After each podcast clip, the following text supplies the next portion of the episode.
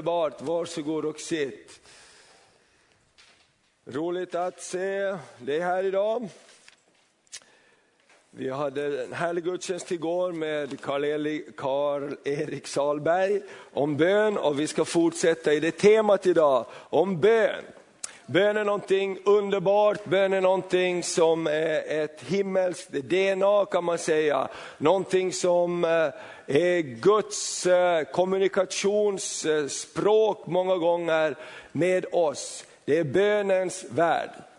Och eh, därför är det så härligt att få uppmuntra och, och, och, tala om bönens stund. Jesus sa ju också det när han kom in i templet och de hade satt igång med de här Eh, köpande och säljande i templet och så står det att Jesus blev riktigt arg och han drev ut de här månglarna som det står ur templet och sagt varför har ni gjort Guds hus till ett eh, köphus, en marknadsplats, det ska ju vara ett, ett bönens hus för alla folk. Och det är det som är så härligt med Gud. Gud har inte anseende till person, utan Gud är en Gud för alla folk. Amen. Alla folk som vänder sig till honom och ber till honom så lyssnar han på. Amen. Ibland ber man i, i, utifrån kunnighet, ibland ber man utifrån okunnighet, ibland ber man utifrån bara hjälp. Och ibland så, så kommer man inför Gud och, och, och tillbringar tid inför honom. Amen. Och eh, Jesus han är ju vårt främsta exempel när det gäller bön. Han levde ett liv i bön trots att han var Guds son. Så står det att han drog sig ofta undan för att be. Han drog sig ofta undan för att be och vi vet att han eh, ibland skickar iväg lärjungarna och så står det att han stannar kvar för att be och vara med sin himmelske fader. Och Det här tror jag vi har mycket vi kan lära oss av och, och, vi ska titta på det här idag. När jag började titta och förbereda mig för den här gudstjänsten så, så bara blev man så överväldigad över att hela bibeln är ju full av storyn om bön. Hela bibeln, från, från alldeles i början, första kapitlen så ser vi i, i att de första människorna de börjar offra och be till Gud. Och och eh, sen fortsätter det här hela vägen och så kopplar det ihop också med den himmelska bönen som pågår i himlen. Det pågår en lovsång i himlen som vi får koppla ihop med, men det pågår också en bön i himlen. Och bön på något sätt kopplar ihop både himlen och jorden med varandra. Amen. Och eh, därför är det också ofta en stor strid om bönen i våra liv. Har du märkt det? Amen. Det är också ofta någonting som man måste kämpa för ibland för att komma in i en livsstil där vi har en bedjande attityd i våra liv och där vi ber till Gud. Och därför ska vi nu när jag börjar tala någonting mera be också. Amen. Halleluja.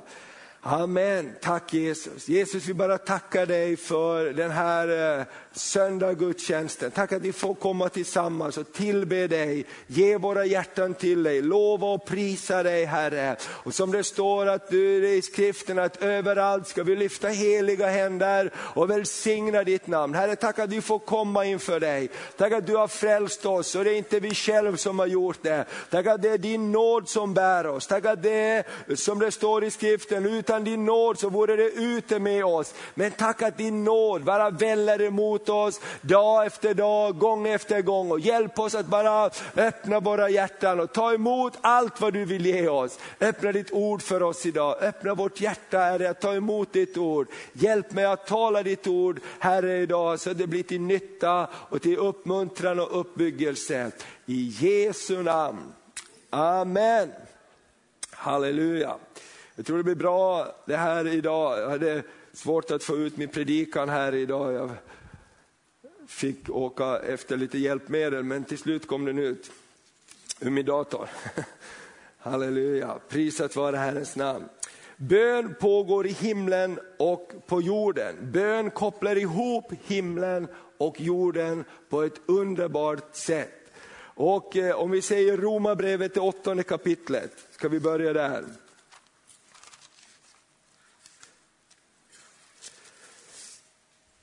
Jag är inte alls säkert att jag blir färdig med min predikan idag, men vi predikar på en stund och sen ska vi fira nattvard tillsammans också. Det är samma som med bönen, vi blir inte färdiga med bönen heller. Bönen är någonting som pågår och fortsätter. Men jag tycker det är så härlig dimension det här med, med bönen, att bönen pågår i himlen, bönen pågår på jorden, bönen kopplar ihop himlen och, på jorden, och jorden på ett fantastiskt sätt. Och ifrån Romarbrevet 8 kapitlet och ifrån den 31 versen så står det så här. Romarbrevet 8 och 31. Amen. Har du hittat det? Då läser vi. Vad ska vi nu säga om detta? Är Gud för oss, vem kan då vara emot oss? Och det är därför vi ber, därför att Gud är för oss. Vi kan komma till honom, han är inte emot oss, han är för oss. Han som inte skonade sin egen son utan utelämnade honom för oss alla. Hur skulle han kunna annat än också skänka oss allt med honom? Halleluja. Hur ska han kunna annat än också skänka oss allt med honom? Han säger inte att det är lite grann nu öppen, himlen är lite grann öppen, utan Bibeln säger att himlen är 100% öppen. Han gav det bästa, det är liksom proppen ur. Va? Jag, jag, jag ger er allt, halleluja. Tänk vilken underbar Gud vi har. Halleluja, vi behöver inte komma och tigga och får jag liksom ett litet strå här, får jag ett spaghetti? När han säger du får hela tallriken full.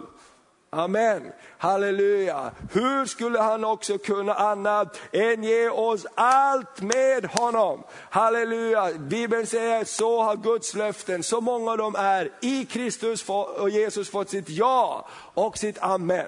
Alla Guds löften tillhör oss. Halleluja, amen. Ska vi jubla inför Herren för det? Alla Guds löften.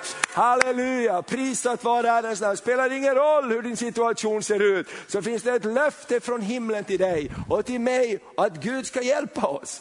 Halleluja, och djävulen, det är just det djävulen kommer och säger till oss, om det där om, jo, jo, jo, det skulle nog kanske kunna gå om det inte skulle vara så här. Och om inte du skulle vara så där som du är, om inte den skulle vara så, och inte om du inte skulle bo där du bor, då skulle det gå. Men det är inte sant.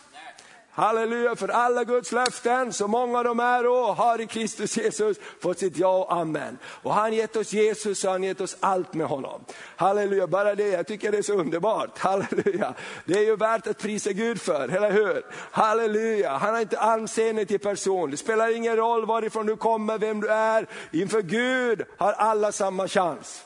Amen. Och han har gett oss allt med honom. Prisat vare Herrens namn. Allt har han gett med honom. Amen. Jag tyckte det är så underbart och Gud lär oss verkligen att få komma till honom och be till honom. Jag tänker när jag inte fick ut min predikan idag, jag fick först åka hem efter några kablar och grejer. Och sen fungerade inte kopieringsmaskinen här ute. Jag höll på och greja och stängde av den och satte på den. Och, ja, det bara kom inte ut. va. Och till sist så gör man ju det man ska göra till först. Gud, hjälp mig. Ber att de här papperna ska komma ut. Jag tror inte att de kom ut då. Och när jag gick dit och tittade igen så, tut, tut, tut, så, så, så spottade det ut och det spottade ut väldigt många papper för jag hade försökt väldigt många gånger. Amen. Men det är ju så med oss hela tiden, låt oss bara, Gud, amen. Och många gånger påminner han oss, ja men be till mig, be till mig, stoppa upp här lite, lugna ner dig nu, be till mig så ska jag hjälpa dig. Amen. Och ibland är det liksom som man får en liten spark på smalbenen av Gud och, och säger, hallå glöm inte bort mig, du ska inte fixa allting själv. Amen. Och vi ska fortsätta läsa här. Vem kan, i vers 33, vem kan anklaga Guds utvalda? Gud är den som frikänner. Vem är den som fördömer? Kristus, Jesus är den som har dött. Ja, än mer, den som har blivit uppväckt och sitter på Guds högra sida och ber för oss. Halleluja! Inte nog att han dog för oss och uppstod för oss, han ber för oss också. Halleluja! Så i himlen pågår det en bön. I himlen pågår det bönemöte. Och vet du vem den bönen riktar sig till? Och mot, det riktar sig mot oss här på jorden. Halleluja, tack Jesus. Vilken förebedjare vi har i honom, vilken vän vi har. Halleluja, den här morgonen innan du själv eh, slår upp dina ögon så bad Jesus för dig. Amen. Jesus ber för dig, Jesus ber för dig. Halleluja, Jesus ber för mig att det ska gå bra för mig idag. Amen, han ber för dig att det ska gå bra för dig den här dagen. Halleluja. Amen. Har du känt dig ensam någon gång? Jag tror att vi alla kan göra det ibland och då tror jag den helige Ande vill påminna oss om, du är inte ensam, det är någon som tänker på dig, det är någon som skådar ner från himlen på dig, det är någon som ber för dig. Halleluja, det är därför bön ofta blir så starkt. Många gånger kan vi få uppleva Guds sanktion i bönen och Gud kommer till oss och vi upplever tröst i bönen. Därför det kopplar ihop med någonting som pågår i himlen. Amen. Det kopplar ihop med någonting som pågår i himlen. Och amen. Och när vi ber så, så, så händer det någonting. Jag, jag blev påmind om en psalm här den här morgonen, så jag tog fram en psalmbok. Halleluja för psalmböcker. Amen. Det är en sån här eh, psalm som du säkert känner till, långt bortom rymden vida. Den har en vers som är så här i. Ringaste barn som beder, lever oändligt tryggt. Mäktar långt mer än hjälten som starkaste fästen byggt. Måtte vi aldrig glömma var vi i världen går, att till Guds eget hjärta den bedjandes suckar når. Halleluja, ringaste barn som ber där. Halleluja, jag tycker det är så härligt. Det finns ingen rangordning här, att jag har varit kristen i 30 år, eller om du har varit kristen i 30 minuter, det spelar ingen roll. Ringaste barn som bedjer, rör vid Guds hjärta. Halleluja, hopkopplat med någonting som pågår i himlen.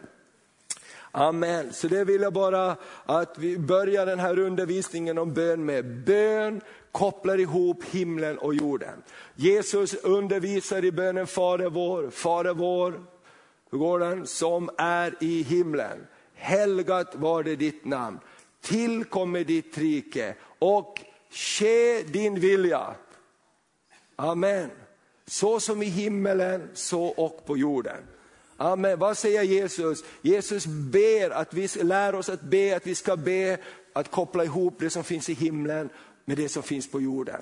Halleluja, därför min vän är du aldrig ensam, du är, det är aldrig kört, det är aldrig, det är aldrig för sent.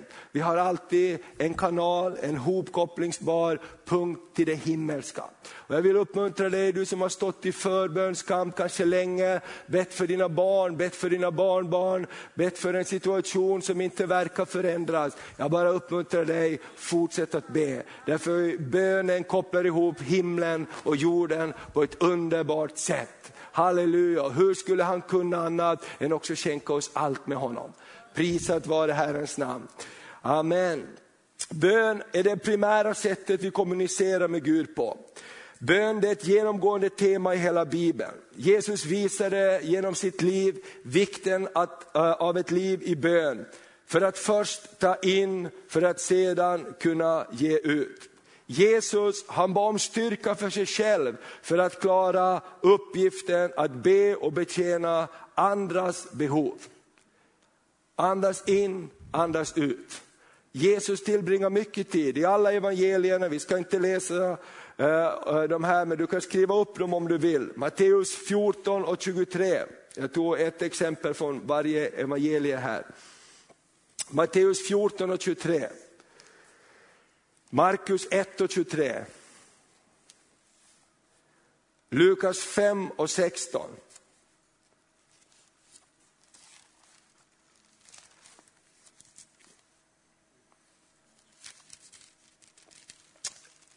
Och 6 och 12 står det också. Och i Johannes 17, Jesu överprästerliga bön. Det är bara några exempel hur, på, från evangelium, hur Jesus lever ett liv i bön. Och jag tänkte vi kan, bara, vi kan läsa från Lukas, för det är två bibelställen nära varandra. Läser vi det här bibelstället från Lukas 5. Amen. Och du får gärna studera det här med bön och, och, och läsa bibelställena när du kommer hem. Jag tror det välsignar ditt hjärta. Men vi kan läsa från Lukas 5 hur Jesus har ett, eh, eh, visar genom sitt liv ett exempel på att vara beroende i sitt liv och, och av, av kontakten med Gud genom bön.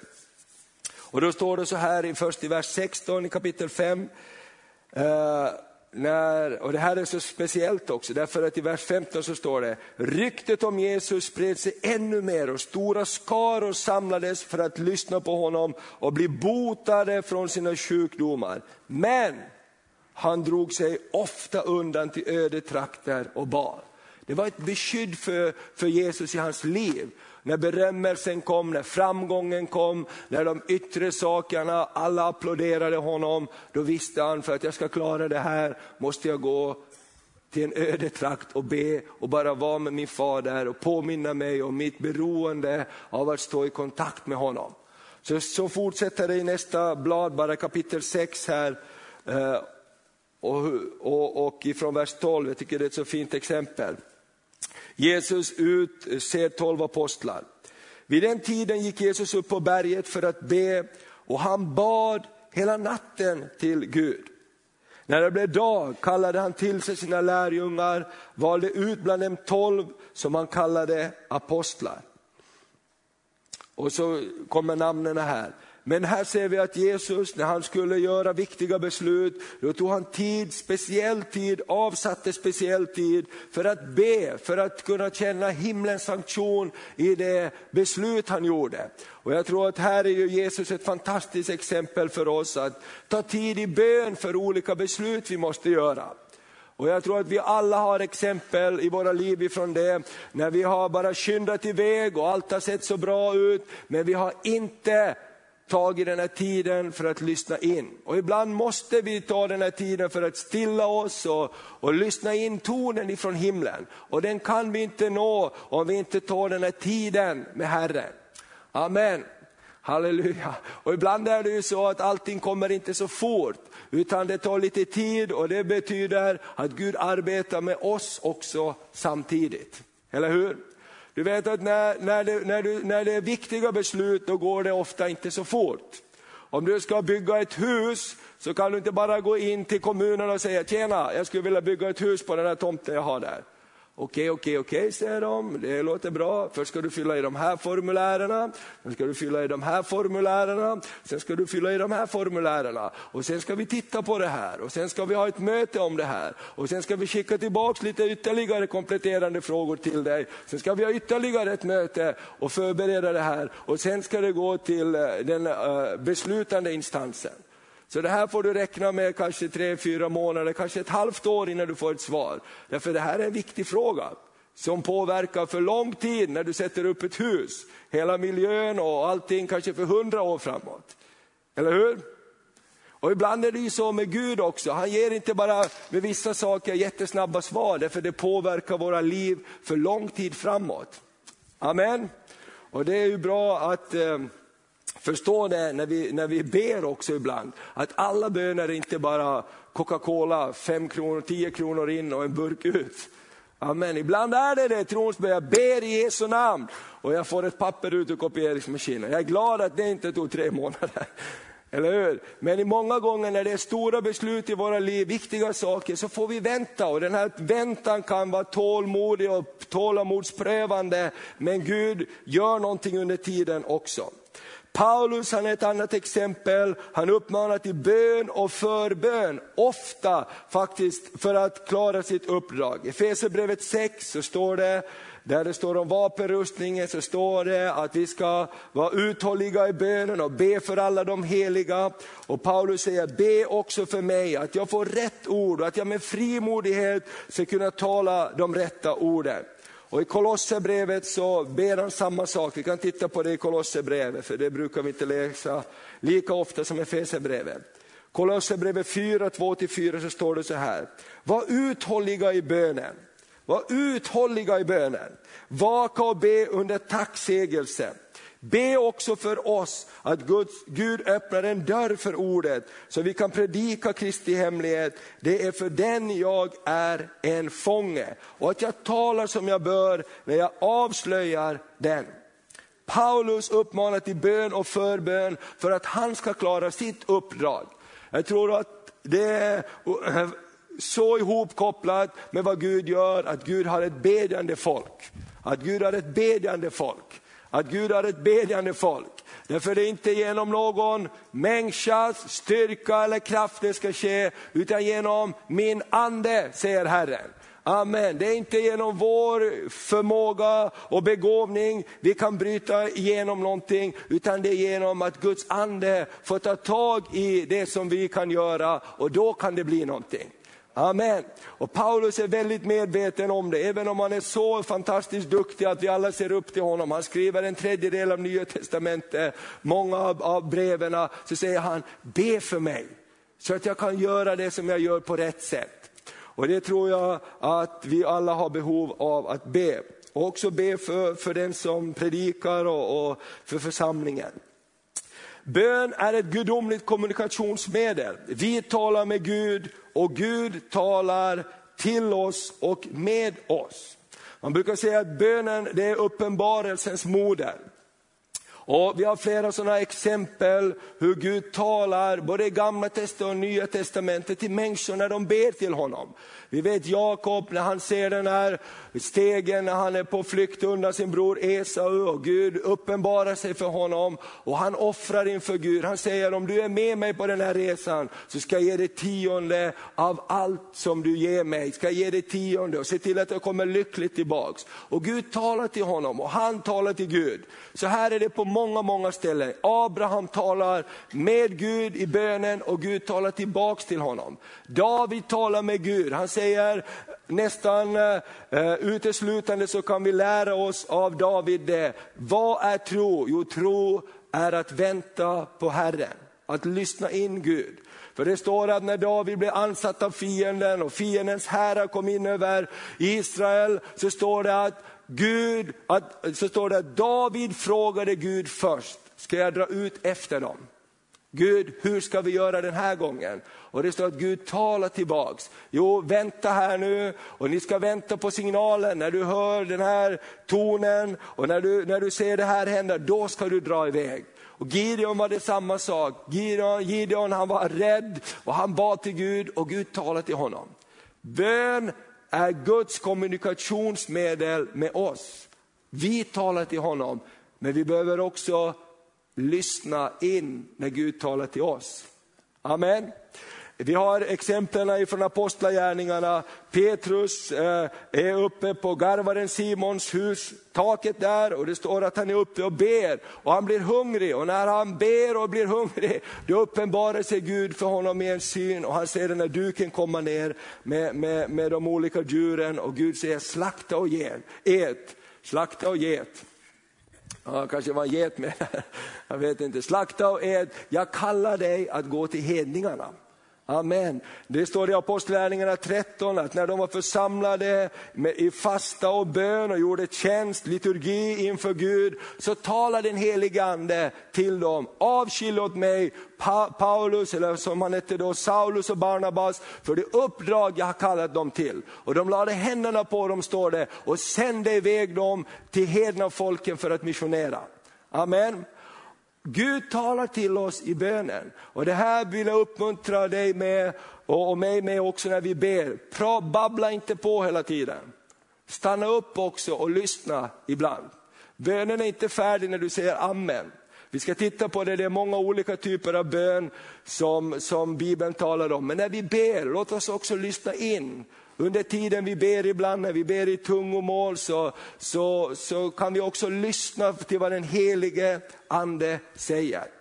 Och i bönens atmosfär, då föds många underbara saker. Men många tokiga saker föds också, därför att vi är människor. Eller hur? Nästan alla villfarelser börjar i ett bibelord. Det finns ingen villfarelse som säger det här är jag hittat på alldeles själv, det här står inte i Bibeln, det här är helt direkt upp och ner. Nej, utan man knyter alltid in det i någonting och därför så är det så viktigt att all uppenbarelse också måste kunna prövas emot summan av Guds ord och också mot Kristi kropp. Vad har kyrkan sagt i den här saken? Vad säger Kristi kropp om de här sakerna? Och det är ett skydd för oss att bevara oss på vägen. Men många gånger kan jag säga, jag blir ofta, när jag sitter i ett böne, bönebrus, om man säger på ett bönemöte, om man inte ber utan man är med själv på någon bönesamling, så är det ofta att den helige Ande pratar. Jag får ofta uppslag till predikningar när andra människor ber faktiskt. Amen. Och jag tror att det är en, en atmosfär av att Gud talar till oss. Och Gud kan tala om andra saker också. Bönen är en sammanfattning på olika sätt för hur vi närmar oss Gud. Och Bibeln talar om tyst bön, högljudd bön, bön med suckan, bön när vi är i sorg, bön i glädje, bön i tro och bön i nöd. I min nöd ropade jag till dig och du svarade mig. Och, eh, och, och många olika, och vi ska titta på det här. Och ibland är det eh, verkligen så att eh, Gud använder också olika omständigheter för att lära oss att be och lovprisa honom. Bönen är en kommunikationsmedel till Gud i livets alla olika situationer. Och vi ska bara titta här ifrån andra krönikeboken 33, hur Guds folk verkligen det står också ett bibelställe där att Gud kan lära oss att be genom nöd. Och jag hoppas att vi ska ha andra drivkrafter till vår bön än att det är nöd. När det är nöd, då bara ropar vi på hjälp till Gud. Men Gud vill också att vi ska umgås med honom i bön. Och här är det eh, i kapitel 33 och från vers 10. Och det är eh, Innan det har vi Hiskia. Hiskia han eh, ber till Gud också och han får förlängt liv. Han får ett förlängt liv därför att han ber till Gud och ångrar sig. Och I kapitel 33, så är det, 33 är det nästa kung, han är bara 12 år, en kille som heter Manasse. I vers 1 står det, Manasse var 12 år när han blev kung och han regerade 55 år i Jerusalem. Han gjorde det som var ont i Herrens ögon. Efter den avskyvärda seden hos det folk Herren hade fördrivit för Israel. Så hoppar vi fram lite här. Eh, i vers eh, 9 kan vi läsa ifrån. Men Manasse förledde Juda och Jerusalems invånare så att det gjorde mer ont än det folk Herren hade utrotat för Israels barn. Herren talade till Manasse och hans folk, men det gav inte akt på hans ord. Då lät Herren den assyriske kungens arméer komma över dem. De slog Manasse i bojor och fängslade honom med kopparbojor och förde honom till Babel. Men när han nu var i nöd bönfall han inför Herren sin Gud och ödmjukade sig djupt för sina, inför sina fäders Gud. Och när han på detta sätt, detta sätt bad till Gud bönhörde Herren honom och lyssnade till hans bön och lät honom komma tillbaks till Jerusalem som kung. Då insåg Manasse att det är Herren som är Gud. Han byggde en yttermur till Davids stad väster om Gihondalen fram till ingången till fiskporten runt omkring Åfel och gjorde den mycket hög. Sedan tillsatte han befälhavare i alla befästa städer. Han avlägsnade de främmande gudarna och avgudabilderna från Herrens hus, liksom alla de altare som hade byggts på det berg där Herrens hus stod och Jerusalem och han kastade ut dem utanför staden. Vidare upprättade han Herrens altare, offrade gemenskapsoffer, tackoffer på det att han uppmanade Juda att tjäna Herren Israels Gud. Och det här ser vi hur Gud använder en situation därför att Manasse han ville gå sin egen väg. Och därför är det så att synden måste bli fullmogen också innan den kan, det kan bli en förändring. Och här så ser vi Guds tålamod och, och, och, och med sitt folk. Och när Manasse kommer i nöd och han inser att det är jag som har ställt till med det här, då vänder han sig till Gud och han ångrar sig. Han börjar be i sin nöd till Gud och Gud svarar ifrån himlen. Halleluja, därför är det hopp för Sverige. Amen. Därför är det hopp för Örnsköldsvik. Halleluja, om det ser ut, ja men det bara fortgår i sin synd. Men Gud har lagt ner sitt ord över detta land. Det här landet har fått höra Guds ord. Det finns ett arv som ljuder över bygderna, att det finns en Gud. Amen. Och jag tror att Gud kommer att sända en hunger efter honom och öppna människors ögon också när vi ber, så man ser utan Gud så är vi förlorade. Och när människor vänder sig till Gud i sin nöd, då svarar han och räddar oss ur all vår nöd. Amen. Men jag tänker så här, låt oss som kristna inte ha det här synsättet på bön, att när vi behöver hjälp då ropar vi på Jesus. Låt oss istället vandra med Jesus, eller hur? Tala med Jesus dag efter dag, kommunicera med honom, lyssna till hans röst, vara de som ligger steget före och inte efter. Amen. För det står så här att den helige ande vet vad som komma skall. Och när vi umgås med Jesus, när vi ber till honom, då talar den helige ande om vad som komma skall. Amen. Så jag tror att det är den bibliska principen att vandra med Gud. Det är inte bara att ropa på hjälp och däremellan så glömmer vi honom. Utan den bibliska vägen för bön, är att leva ett liv tillsammans med Gud. Amen. Vår attityd och inställning är också viktig eh, när vi kommer till Gud. Jesaja 57 och 19 säger, ett ödmjukt och förkrossat hjärta har Herren behag till. Jakob 4 och 6 säger, de självgoda, högmodiga och egenrättfärdiga avvisar han. Du kan låta de här bibelställena sätta upp dem här, så slår vi inte upp dem utan jag nämner dem. Men den som ber i barnslig enkel tro, den tar han emot. Ringaste barn som ber där. Jesus ställde ett barn mitt ibland lärjungarna och sa, den som inte tar emot mitt rike som ett barn, han kan aldrig komma dit in. Amen. Barnslig förtröstan på Gud i vår bön. Amen. Ett ödmjukt och förkrossat hjärta har Herren behag till. Det självgoda, högmodiga och egenrättfärdiga avvisar han. Det här tror jag är en väldigt viktig inställning när vi kommer till Gud. Att inte vi är som fariseerna som säger, titta vad bra jag är, titta hur långa böner jag ber, titta vad det är bra, som Jesus tar det här exemplet. Utan istället så säger Bibeln att ett ödmjukt och ett förkrossat hjärta, det har Gud behag till. Det kan inte Gud förskjuta, utan Gud lyssnar till den som kommer till honom i ett beroende ställning av honom.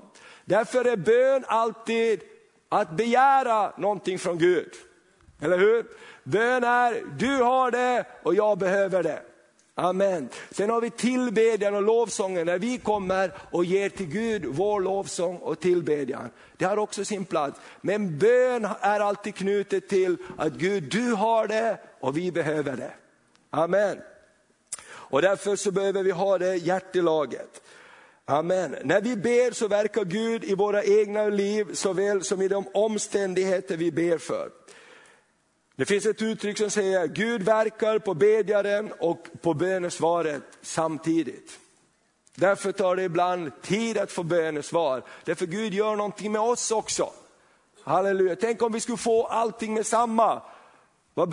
Det skulle inte fungera riktigt. Tänk om vi skulle be Gud, vi vill att den här kyrkan ska vara alldeles överfull. Vi vill att det ska, allting bara, ska bara explodera. Och inte vi har vuxit upp i vår beroendeställning till Gud. Eller hur?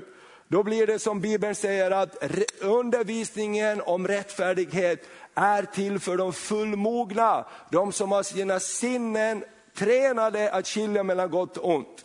Annars kan det bli som att vi blir rikemans barn. Ah, vår pappa han fixar allting, man blir kaxig och högmodig och man liksom, Man, man, man kommer inte i en rätt attityd.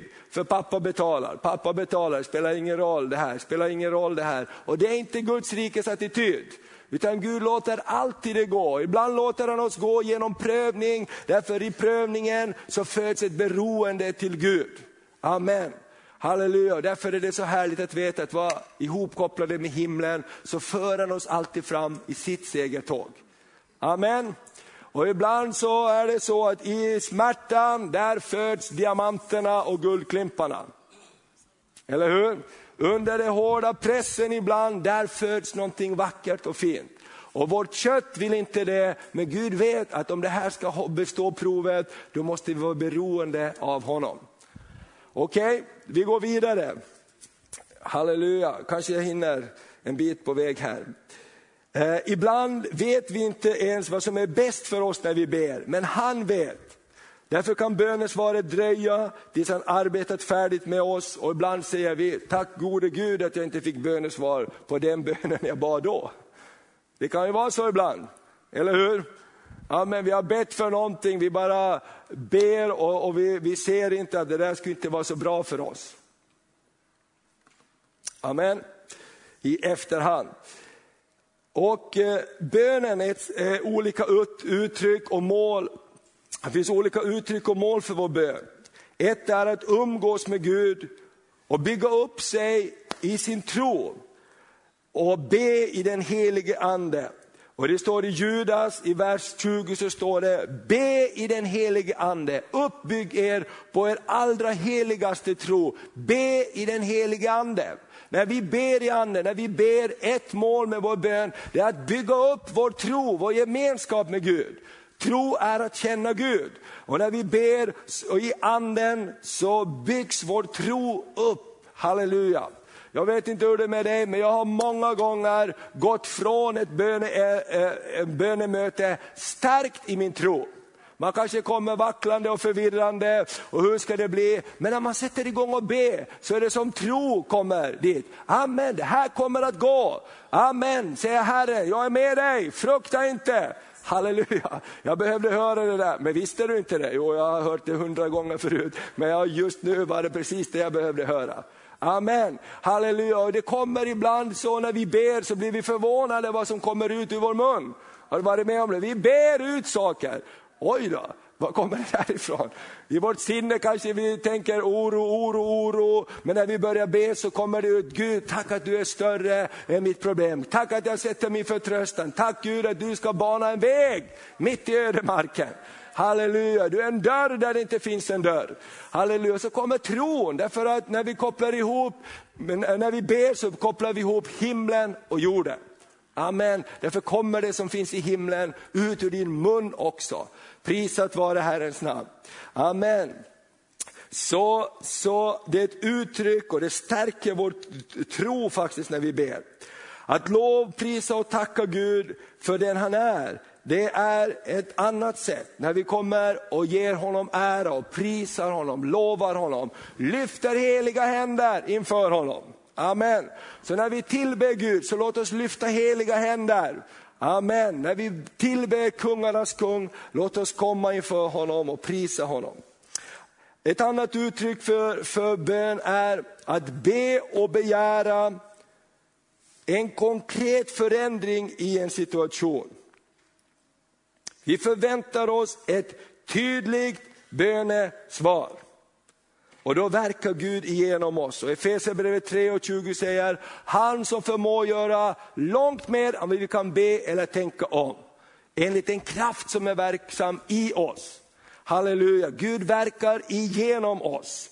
Halleluja, på ett underbart sätt. Och, och, här ska vi titta mera på också, att komma i bön och verkligen inte bara tillbe och umgås och ta tid att vara med Herren, utan det finns en del av bönen när vi ber och begär konkret inför Herren. Halleluja Satan, nu är det nog med det här. Som Karl-Erik vittnade om igår, en prostituerad som hade blivit eh, slagen av djävulen och hon var bara som en trasa och han bara upplevde i sin ande att han skulle befalla denna tjuv, Satan som hade stulit livet från den här unga kvinnan, att lämna hennes liv. Och det blev som en brottningskamp och han fick höra vittnesbördet. Senare kom en ung kvinna till honom på tåget när han satt på tunnelbanan och sa, jag är den där personen som du bad för då. Det går bra för mig nu. Alltså en ändring och då är det inte att i bönen bara umgås och vara med Fadern och, och, och umgås med den helige Ande, utan då är det att begära, be och begära, tala till omständigheter. Amen. Så vi ser det här med bön, det är som ett samlingsord och ibland så bara blandar vi ihop allting. Men bön är olika saker i, i olika tillfällen, men det är alltid någonting att vi kopplar ihop med himlen. Förutsättningar för bönesvar. Första förutsättningen för bönesvar, det är att be enligt Guds vilja. Första Johannes kapitel 3 och vers 21. Om ni ber om någonting efter min vilja så vet ni att han hör er och han ger er vad ni ber om. Och Det här står också i Johannes 15, 7 till 12. Om ni förblir i mig, och mitt ord förblir i er, så kan ni be om vad ni vill och det ska vederfaras er. Amen. Det här är härliga bibelord. Ni kan dem här, men skriv upp dem gärna, kan ni läsa dem här. Om ni ber om någonting enligt min vilja, så vet ni att ni har det ni har bett om i er bön. Halleluja, om ni förblir i mig, om mitt ord förblir i er, så kan ni be om vad helst ni vill. Halleluja! Och vet du varför det funkar så? Därför när vi förblir i honom, i hans ord, då vet vi att vi inte ber bara rakt ut i skogen. Eller hur? Utan då ber vi enligt hans vilja, det som finns på hans hjärta. Och då blir det så. Och det här tror jag att vi ska uppmuntra varandra med, att verkligen be och begära. Halleluja! Frimodigt, be och begära. Vi ska titta lite på exempel på det här.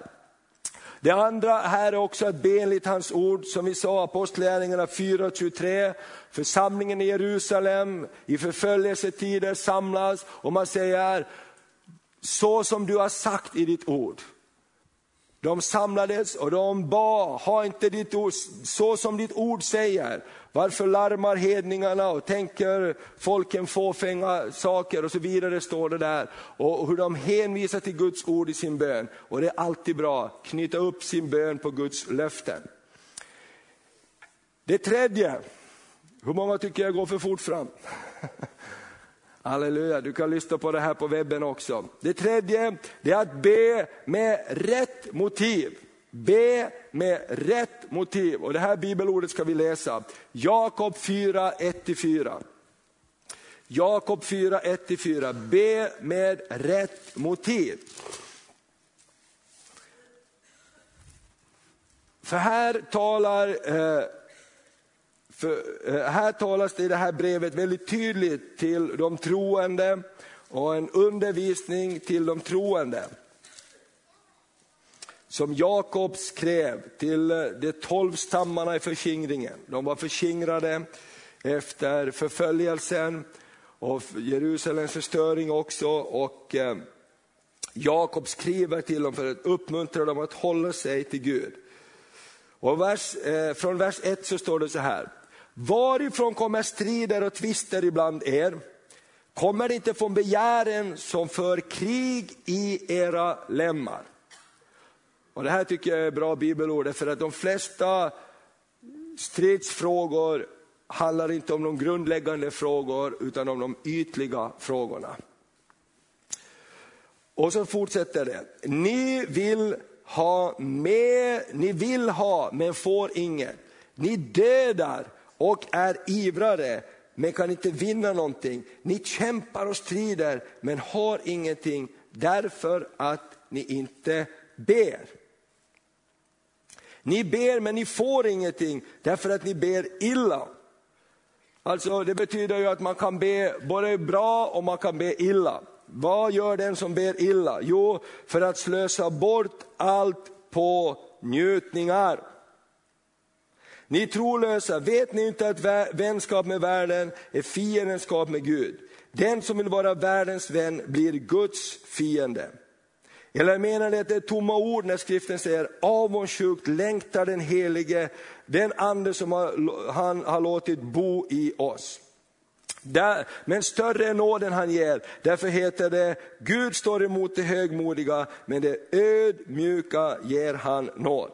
Vi måste alltså be med rätt motiv. Så att vi inte kämpar och strider och får ingenting när vi ber, därför att vi har fel motiv i vår bön. Därför är bönen hela tiden någonting som är ihopkopplad med en relation till Gud. Om ni förblir i mig, om mitt ord förblir i mig, er, då kan ni be om vad som helst. Därför vi är så här. Halleluja. Men när vi går bort ifrån Guds gemenskapen, när vi går, går bort ifrån relationen med Gud, då blir bönen ett begärande. Oh Lord, give me a Cadillac. Amen. Och när man har fått Cadillac, ge mig en till Cadillac. Och när jag har fått en till Cadillac så ge mig en Porsche också. Och när jag har fått en Porsche så ge mig en, vad är det då? Jag vet inte. Amen, en cykel kanske vi får. Nej, men alltså förstår du, att motivet blir inte rätt. Därför det står att Gud vill ge oss allt i överflöd. Amen, att rikligen njuta av, men glöm inte bort varifrån det kommer och glöm inte bort att dela med er, säger skriften. Så det här är någonstans ändå någonting som Gud lär oss, att bönen det är att koppla ihop himlen med jorden. Bönen är utifrån en relation till honom. Och desto mer vi växer i den, desto frimodigare kan vi be och begära, vi kan befalla Satan att fly därför att vi har kontakt med Gud. Eller hur? Vi behöver inte vara rädda för djävulen. Amen, det var det Karl-Erik undervisade så härligt om igår också. Att tro på Gud gör oss frimodiga inför andevärlden också. Därför vi vet att Satan är besegrad. Amen. Och då får allting ett lite annat perspektiv. Då blir inte de här ytliga sakerna det viktiga, utan då blir de verkliga sakerna de viktiga. Amen, för vi vet att Gud han tar hand om oss, han klär liljorna på marken. När vi söker honom och hans rike först så ska han ta hand om allt det andra också. Eller hur? Då vet vi, det där kommer att ordna sig. Gud har ingenting emot att du blir välsignad, men det är ingen huvudsak i ditt liv. Det finns andra saker och det är att behaga Gud och leva med honom. Så, och förutsättningar för bönesvar, det är också att be i tro. Be i tro, och det kopplar alltid Bibeln också med förlåtelse, att vi ber, eh, har ett förlåtande sinnelag. Matteus 21 och 22 säger att allt vad ni ber om, tro att det blir er givet. När ni ber, vi kan titta på den här bibelversen, den är så kort, Matteus 22, 21 och 22.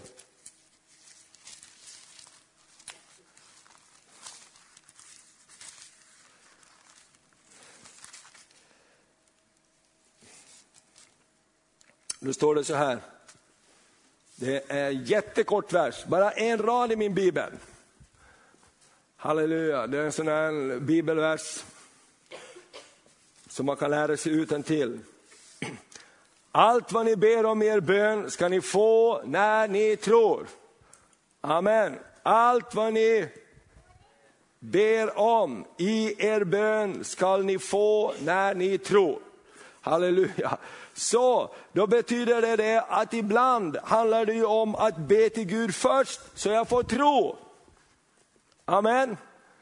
Det här är ingen, eh, någonting som vi behöver bli, bli betryckta av, utan det här är någonting, så här fungerar det. Allt vad ni ber om i er bön ska ni få när ni tror. Så hur får vi tro? Jo, genom att ta in Guds ord så får vi tro. Genom att lyssna på dem som har mera tro än vi på det här området, så lyfts vår tro.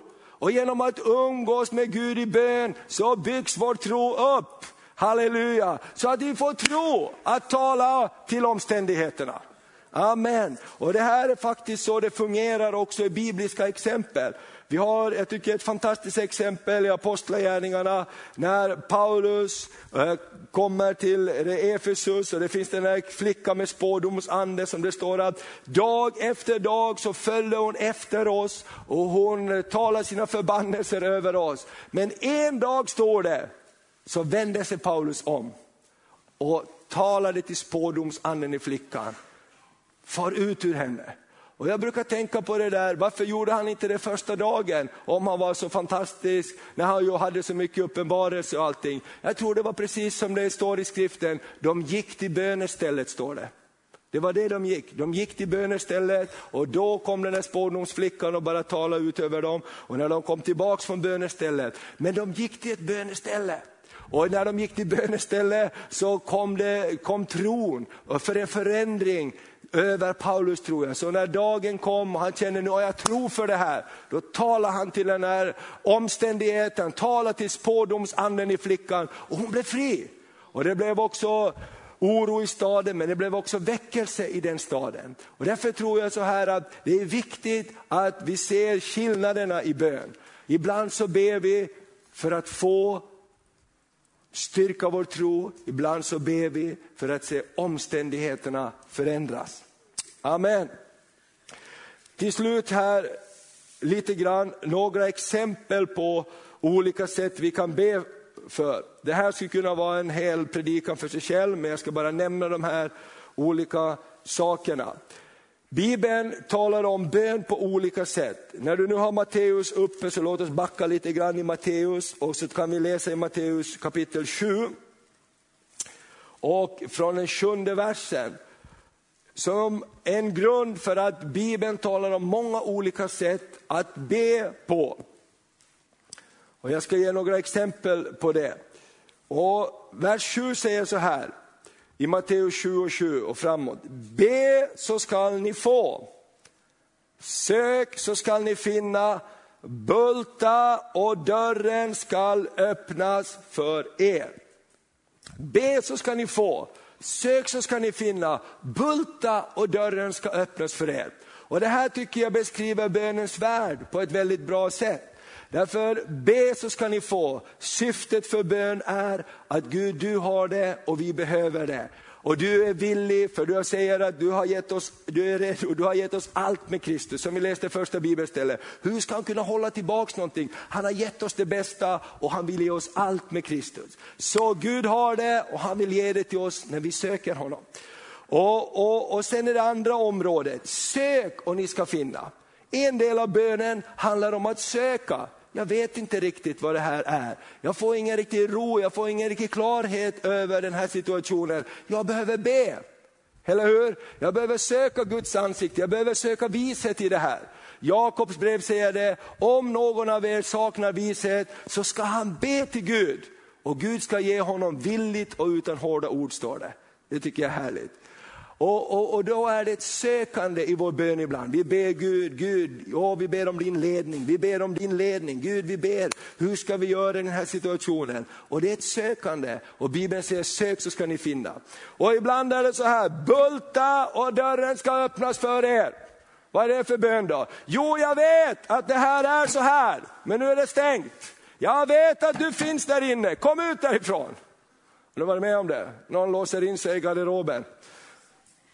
Kom ut därifrån. Nej, jag vill inte. Kom ut därifrån. Alltså du bultar. Halleluja, eller någon, eh, när man har tonårsbarn och man har lå, eh, råkat låsa yttre dörren och de inte har nyckeln med sig, så tror man att hela väggen ska komma in.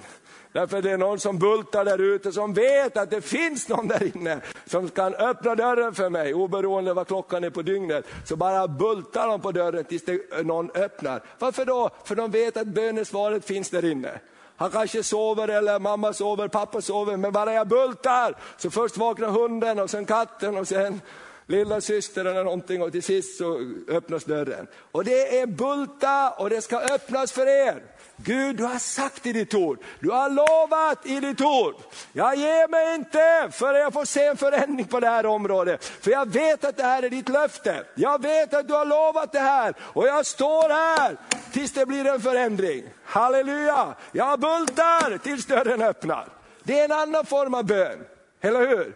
Det är inte ett sökande, det är inte ett närvarande bara att vara med Gud, utan det är ett aktivt bultande, sökande. Gud du har sagt, Gud du har lovat i ditt ord. Och det här är vad jag står på, och det här vill jag se. Och jag står här och Gud älskar det, han älskar det. Jag tycker det är så fantastiska berättelser i Bibeln på envisa människor. Jesus tar ju det här exemplet också i Lukas 18, när han säger ni ska be utan att förtröttas. Det var en gång en änka i en stad och det var en orättfärdig domare. Jag tycker den är så helt otrolig. Och hon kom och bultade på hans dörr dag och natt och gav inte domaren någon ro för han inte visste någonting annat. Att jag orkar inte lyssna på det här längre. Jag ger henne vad hon begär. Står inte så ungefär? Och, och han säger, så är det med bön. Halleluja. Tänk om Gud säger, ja, men nu orkar vi inte höra det där längre. Halleluja, prisat vare Herrens namn. Och det är faktiskt underbart. Och vi har de här eh, olika i Bibeln, som, som änkan, eller, eller kvinnan i, i gamla testamentet vars son dog. Och, tjäna, och, och, och profeten sände sin tjänare och hon sa, det duger inte, hon kom till profeten och sa, jag lämnar dig inte med mindre än att min son är uppväckt ifrån de döda igen. Okej, okay, låt oss gå, sa han. Halleluja, Gud älskar någonstans det där när vi bara har fått tag på någonting. Vi har fått tag på ett löfte, vi har fått tag på en sanning ifrån Guds ord. Och jag tänker inte ge mig, jag står och bultar tills dörren öppnas här. Halleluja, det är underbart. Priset vare Herrens namn. Amen. Halleluja. Så Bibeln är, är, är full av exempel. Och så står det så här, i vers 8, ty var och en som ber han ska få och den som söker han finner och för den som bultar skall dörren öppnas. Vem bland er ger en son en sten när han ber om bröd eller en orm när han ber om en fisk? Om ni som är onda förstår att ge era barn goda gåvor, hur mycket mer? Kan vi säga det tillsammans? Hur mycket mer ska då inte er far i himlen ge det, ge det som är gott åt det dem som ber honom. Så Gud vill svara på bön. Och vi har det här, vi tar några exempel här, trons bön. En konkret bön att be och begära grundat på att vi vet att Gud har sagt det. Och Gud vill att vi är väldigt konkreta i våra böner. Ett väldigt bra exempel på detta är Abraham ber för Sodom i första Mosebok 18. Vi läser inte det, jag bara nämner det. Han köpslår med Gud om det finns 50, om det finns 40, om det finns 30, om det finns 20, om det finns 10, ska du då bevara staden? Och Gud säger okej. Okay. Och så har vi ett annat bra exempel tycker jag, som, läs det gärna, det är första Moseboken 24 och 12. Det är Abrahams tjänare som får ett smått omöjligt uppdrag i våra ögon. Abraham säger till sin tjänare, Eliasar tror han heter, gå iväg och skaffa en brud till min son. Okej? Okay. Och kom inte tillbaks utan att du har hittat en. Och det ska vara eh, bra grejer. Och han knallar iväg och han ska gå till ett visst land och hämta henne. Hur ska jag hitta en brud? Jag kommer från ett främmande land, hur ska hon vilja följa med mig ens tillbaks där? Hon kan ju tro att jag är vad som helst. Hur ska hennes familj släppa iväg en, en, en ung flicka med mig tillbaks till ett annat land på kameler och grejer? Och det står så härligt att när han kom till platsen så visste han inte vad han skulle göra och då bad han till Gud. Gud, nu när jag kommer till den här staden så vet jag att utanför staden så finns det ett vattenhål, en brunn, dit stadens flickor kommer för att hämta vatten. Och nu ber jag Gud att den flicka som kommer ska komma fram och säga att eh, inte bara dig vill jag ge vatten utan också dina kameler vill jag vattna. Gud, det ber jag om dig så att jag vet att det är rätt. Och så kommer den här Rebecka-flickan fram och säger, hej var är du ifrån? Jag har inte sett dig förut, du verkar vara ny här och en främling från ett annat land. Får jag ge dig vatten? Och så står det, nej men inte bara dig vill jag ge vatten utan också dina kameler vill jag vattna. Och att ge vatten åt en kamel, det är inte som att ge vatten åt hunden. Eller hur? Har du gått genom öknen med kamelerna? Du ser de där pucklarna där, liksom. en liter, två liter, tre liter, jag vet inte hur mycket en kamel dricker, för de hade vandrat genom öknen och han kom till rastplatsen. Där kommer Rebecka, hon visar på någonting som är en attityd av tjänande. Och det står att Gud öppnar deras ögon och när hon går hem därifrån så går hon hem därifrån med guldarmband och guldringar på fingrarna. Därför Gud har gjort någonting. Amen. Jag tycker det är en härlig exempel på att be konkret och begära. Okej, okay. en annan typ av bön är överenskommelsebön. Överenskommelsebön, Matteus 18 och 18. Vad två av er kommer överens om i mitt namn, här på jorden ska jag ge er. För där ni är samlade två eller tre i mitt namn, där finns jag mitt ibland er. Jag vill bara uppmuntra dig, jag känner när jag förberedde här att jag ska uppmuntra till att på nytt börja komma överens i bön.